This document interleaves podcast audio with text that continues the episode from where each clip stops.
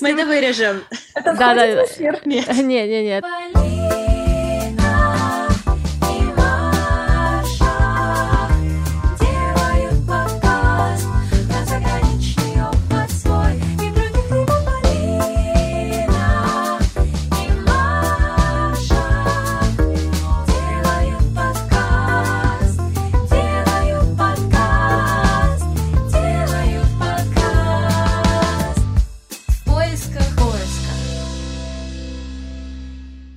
Ира, привет.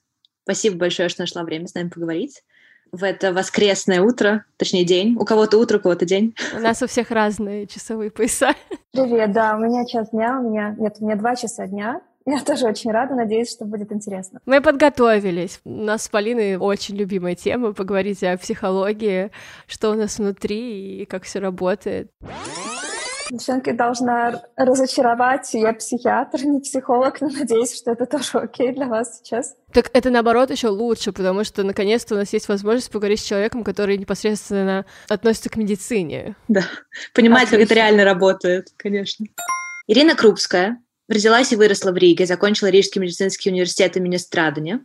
После окончания поступила в резидентуру по специальности психиатрия. Немного проучилась там, но ушла за тем, чтобы выучить немецкий. Решила сдать экзамен по немецкому и приехала учиться в Швейцарию, где она сейчас учится в Цюрихском университете на курсе психотерапии для врачей.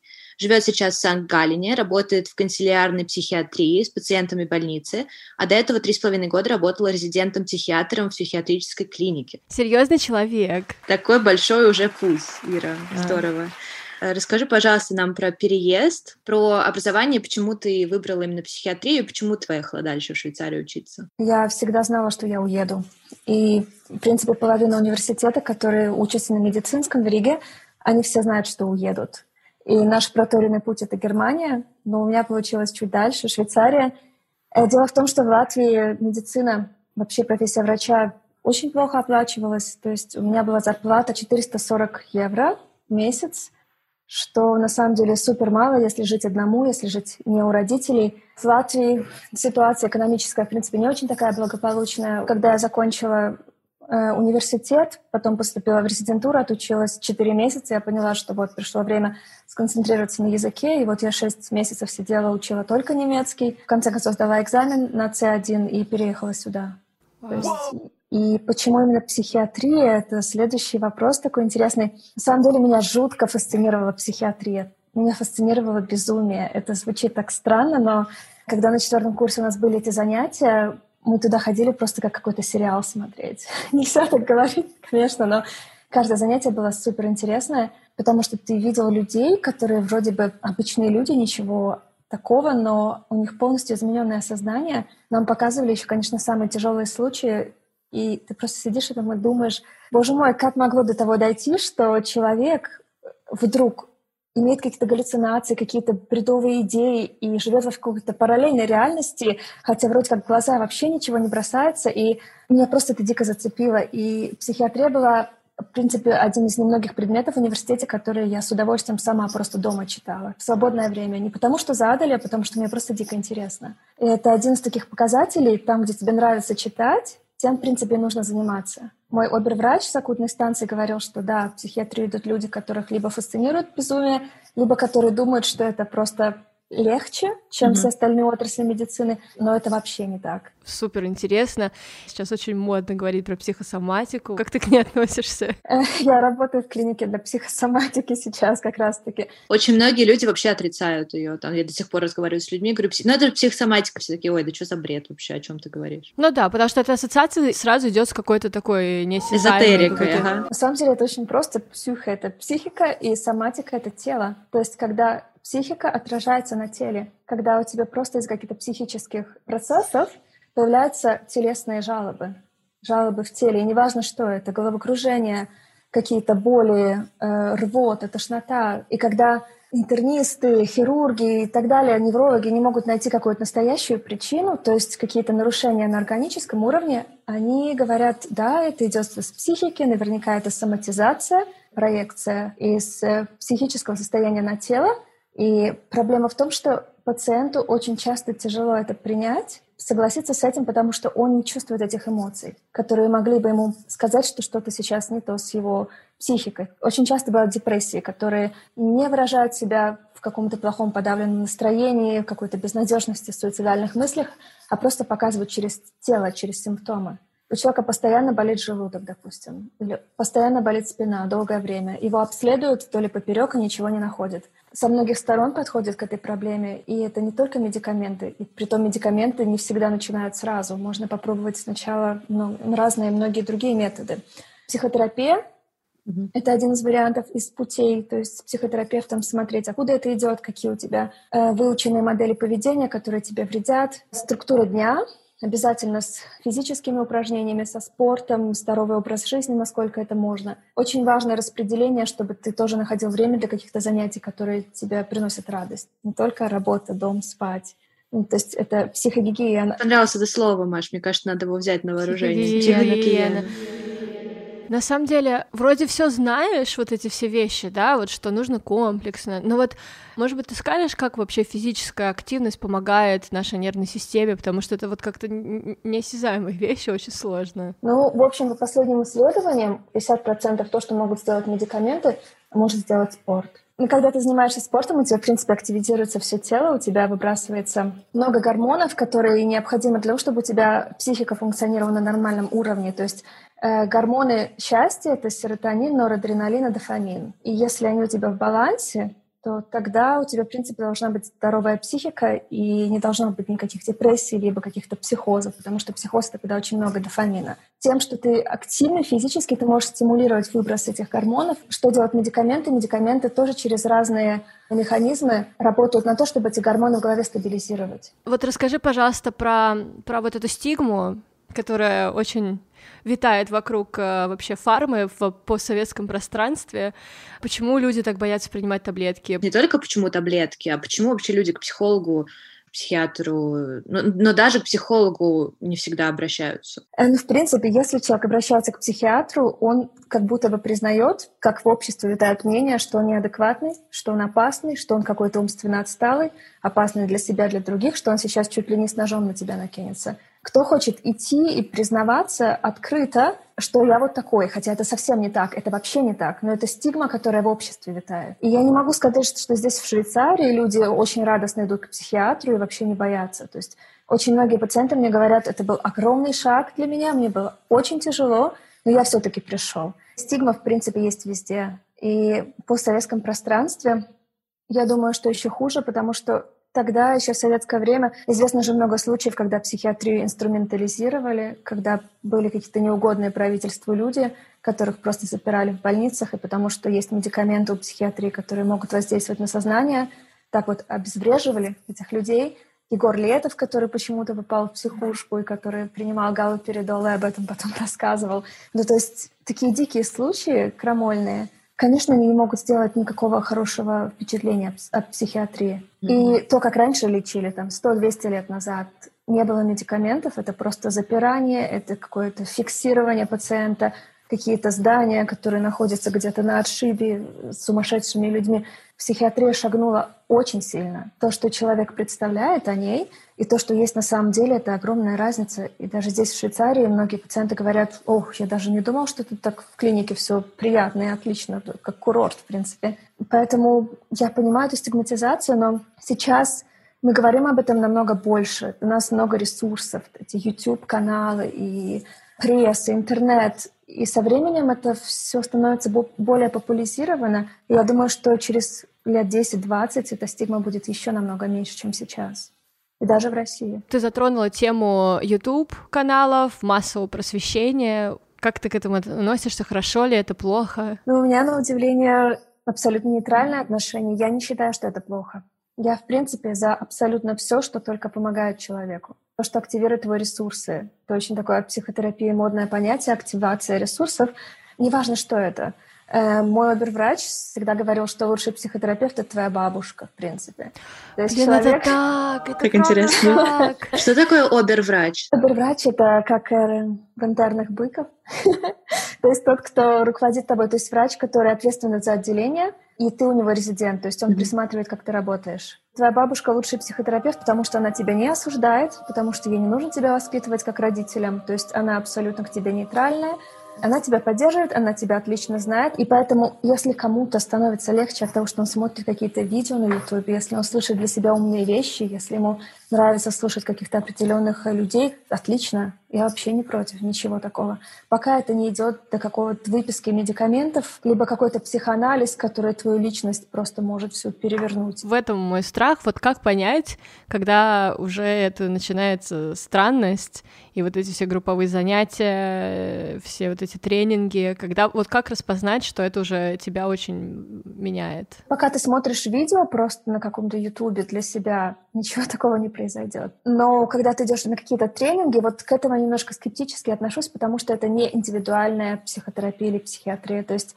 человек, который это все делает, он особо не знает твою конкретную ситуацию, он не знает, где ты сейчас стоишь, и какие у тебя, может быть, травмы в прошлом, и что нельзя с тобой делать. Лучше просто пойти э, к специалисту индивидуально на прием и просто посмотреть, что тебе нужно на данный момент. Потому что эти тренинги мотивирующие, они можно сказать, вытащит из тебя последние силы очень часто. Ты начнешь это, в это вкладываться, а у тебя какой-то глубокий невроз еще лежит с детства, допустим, который развился и который не проработан, и у тебя, в принципе, сейчас нет сил это делать, тебе нужна вообще другая терапия. Я какое-то время до того, как э, сама обратилась к помощи психологической увлекалась вот этим видео, и очень многие видео начинаются как промоушен такой, то есть там действительно рассказывают интересные темы, а потом, by the way, у меня есть свой курс, он стоит вот столько, столько, столько, лучше туда не ходить и лучше обращаться за индивидуальной помощью. Ну а вот если, например, ты, не знаю,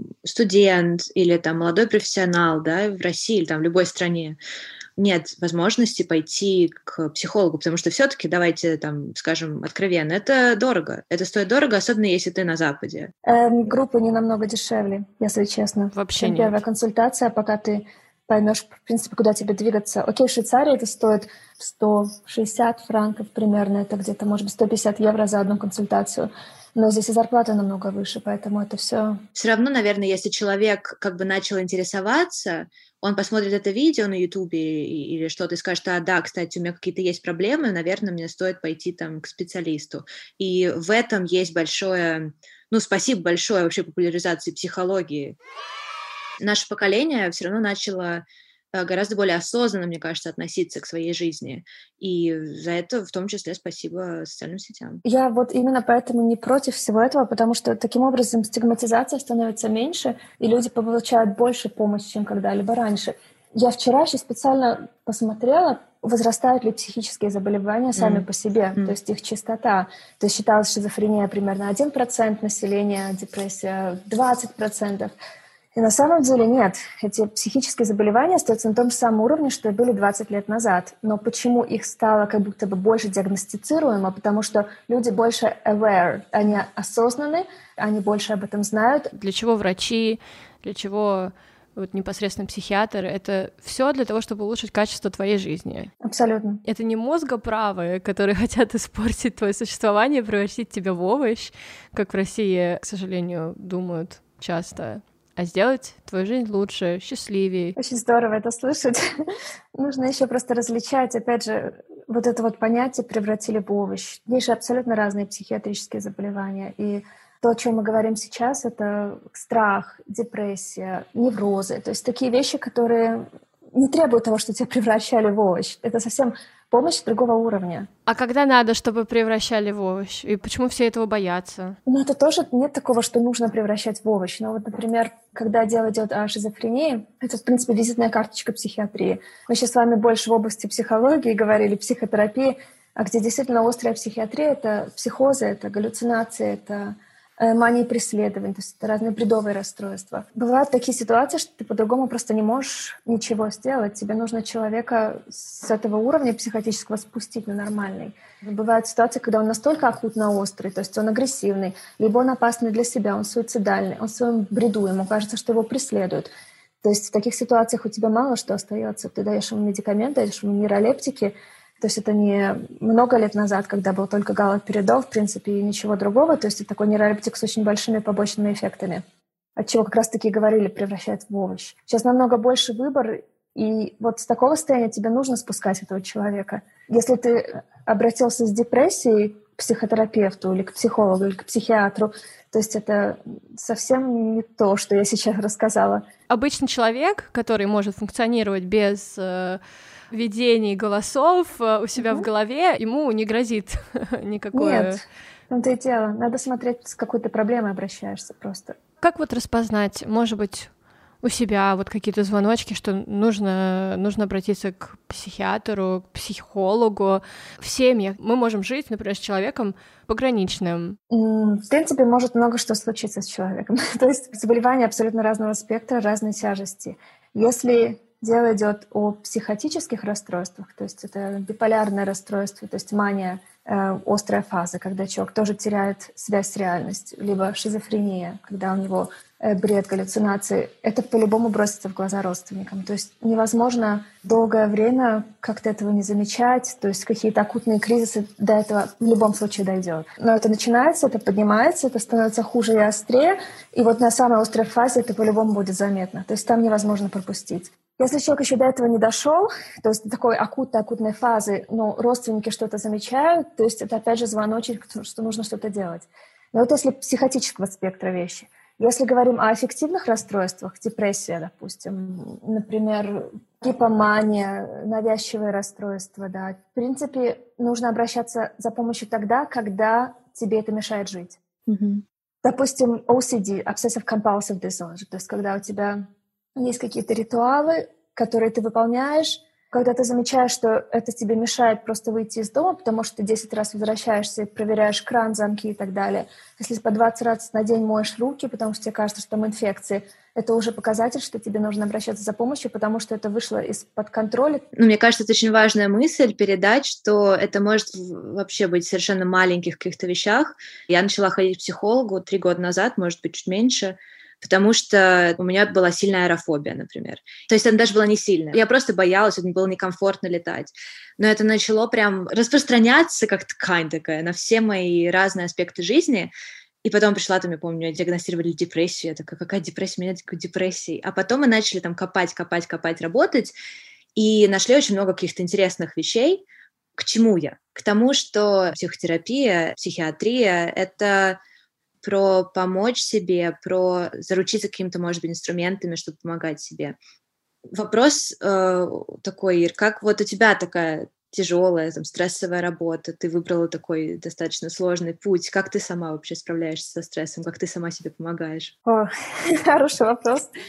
Э, если честно сказать, мы, в принципе, все переработаны, мы немножко на грани burnout. Ковид-ситуация, в принципе, психиатров это коснулось, но пока что не так сильно. Мне кажется, самое большое будет э, поток после того, как это все немножко подуспокоится. Я очень слежу за структурой дня. Я смотрю, чтобы я делала какой-то спорт. Я всегда пытаюсь ходить на работу пешком, на работу с работы, чтобы я эти 30 минут этой активности физической в день делала.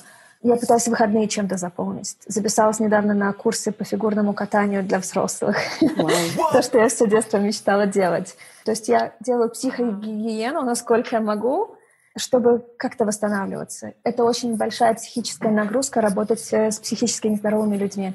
То есть э, это очень вытягивает много энергии, когда ты там, и ты пытаешься помочь, и сколько ты сил ему отдаешь. В конце дня ты действительно выжит. И вот с ковидом сейчас тоже такая ситуация, что все проблемы, которые были до этого и которые, допустим, не были просто озвучены, то есть, допустим, в парах проблемы, они сейчас все вылезают наружу, потому что такая нестандартная ситуация. Это, например, как, в принципе, как психическое заболевание немного, потому что есть много ограничений.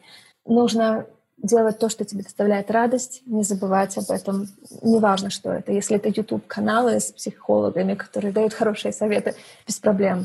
Нужно посмотреть на количество работы, если чувствуешь, что тебе слишком много, тогда редуцироваться. Ты всегда сам за себя немножко ответственный. Спасибо большое, Ир. Прям, прям очень по полочкам. Цитата выпуска. Цитата сегодня. Люди переезжают в чужие края в надежде на лучшую жизнь. Это сказал канадский писатель Ян Мартел. Согласна ли ты с этим? Абсолютно. Да, конечно. Конечно, это же и была идея. Ну, просто потом то, что получается, это не всегда лучшая жизнь. Когда я уезжала, я не думала о очень многих вещах, с которыми я здесь столкнулась. Работа на чужом языке. Окей, я его отлично выучила на тот момент, но я приехала в Швейцарию, я работала на остром отделении с пациентами, которые говорили на швейцарском, немецком, который вообще не похож на обычный немецкий. Немцы, которые сюда приезжают, они сами ходят на курсы, чтобы его понять. И эти люди еще говорят под нейролептиками, то есть очень так размыто, нечетко. Опять же, построить круг общения, завести друзей, если ты очень много работаешь. Это же тоже не так просто. На выходных ты очень часто убит, у тебя нет сил. Дом оказалось, как само собой разумеющееся, эти люди, которых ты там знаешь со школы, это все просто пропадает в один момент. Тебе нужно с нуля начинать. И вопрос, есть ли это лучшая жизнь? Я не знаю. Это снова чистая страница, нужно снова писать все с нуля, но зачем ты это сделал? Всегда нужно помнить, из-за чего ты это сделал. Мне кажется, что мы также ощущаем это. Да. Мы все хотим лучшей жизни, каких-то более комфортных условий, но путь к этому... Да, есть цена, которую ты платишь, да. Да, Ир, спасибо огромное, что ты с нами сегодня поболтала, и было очень интересно поговорить на такие темы, развеять какие-то стигмы. И если после этого кто-то пойдет, запишет к психологу, психиатру, было бы очень здорово. Именно, неважно кому, потому что в зависимости от тяжелости ситуации вас направят дальше, куда нужно. Главное сделать этот первый шаг. И дома не сидеть, не страдать, и не пропускать жизнь, а делать что-то активно для того, чтобы она стала лучше. И сейчас это все возможно. Супер. Спасибо, девчонки. Спасибо. Закончим на позитивной ноте.